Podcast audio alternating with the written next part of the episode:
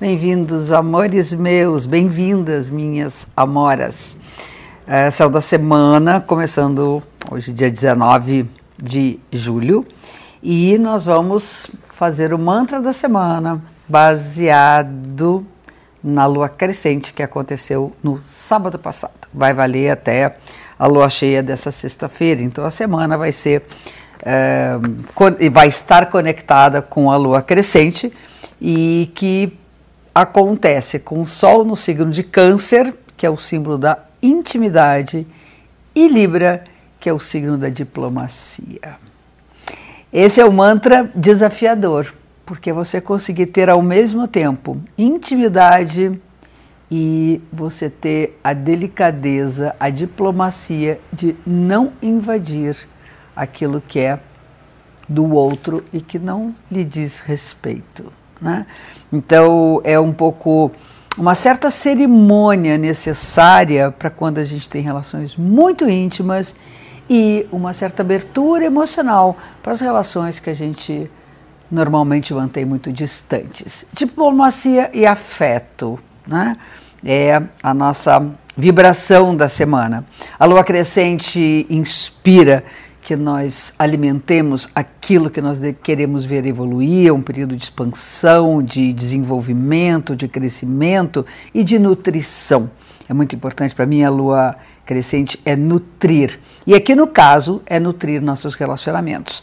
Câncer é o signo associado à família, à nossa história, ao nosso núcleo emocional, ao nosso conforto, ao cuidado que nós temos com a gente, com as pessoas que nós amamos.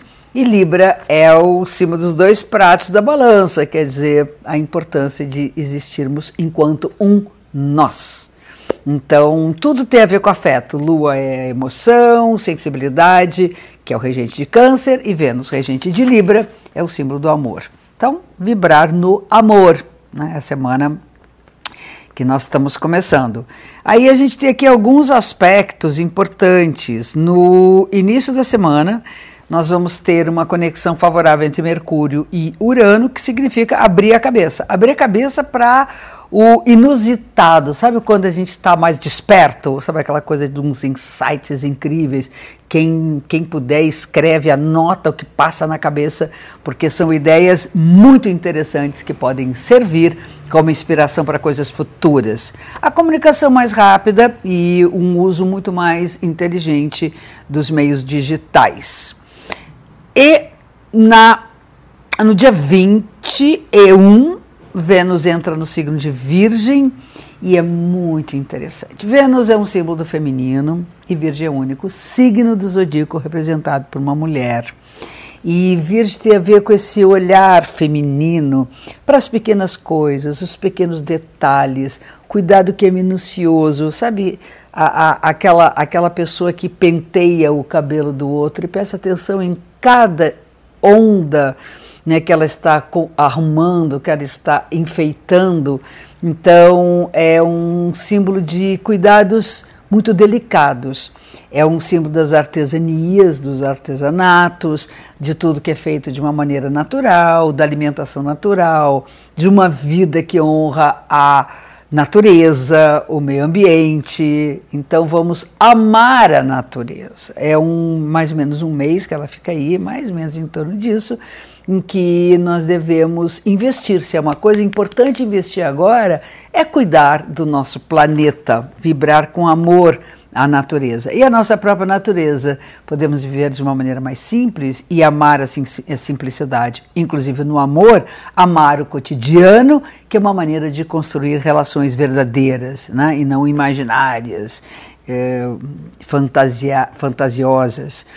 Temos aí no meio da semana, a Vênus faz um aspecto de oposição, tensão com Júpiter.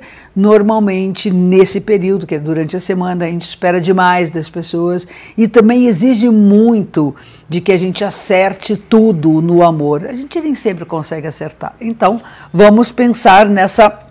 nessa Uh, nesse limite que nós temos que dar, e ao mesmo tempo, se eu quiser ir mais longe, vamos fazer um esforço objetivo para conseguir algo melhor no relacionamento. Aí dia 22, para do dia 23, Sol entra no signo de Leão, que é o signo que ele rege. Então nós temos aí uma energia, uma força muito ativa de respeito à vida, né? Eu acho que é o que a gente tem que pensar nesse período que o Sol entra no signo Leão, um mês aí que nós devemos honrar a vida, lutar pela vida, acreditar no calor do estar vivo, né? Essa coisa quente do nosso sangue vivo. E no final da semana nós temos um aspecto harmonioso entre Mercúrio e Netuno e um, uma, uma, coisa tensa com um aspecto tenso dele com Plutão. Isso significa que a mente da gente ela está muito profunda agora. Ela vai sair daquele território da, das, né, das ideias do início da semana, da coisa rica e da, do, dos insights para entrar num mergulho. Esse mergulho, ele é um mergulho de aquietação da mente. Ao mesmo tempo que, na medida que ela vai se aquietando, ela vai levantando uma poeira que tem lá dentro. né? Uma coisa que está na pressão e abre-se alguns vulcões internos na nossa mente.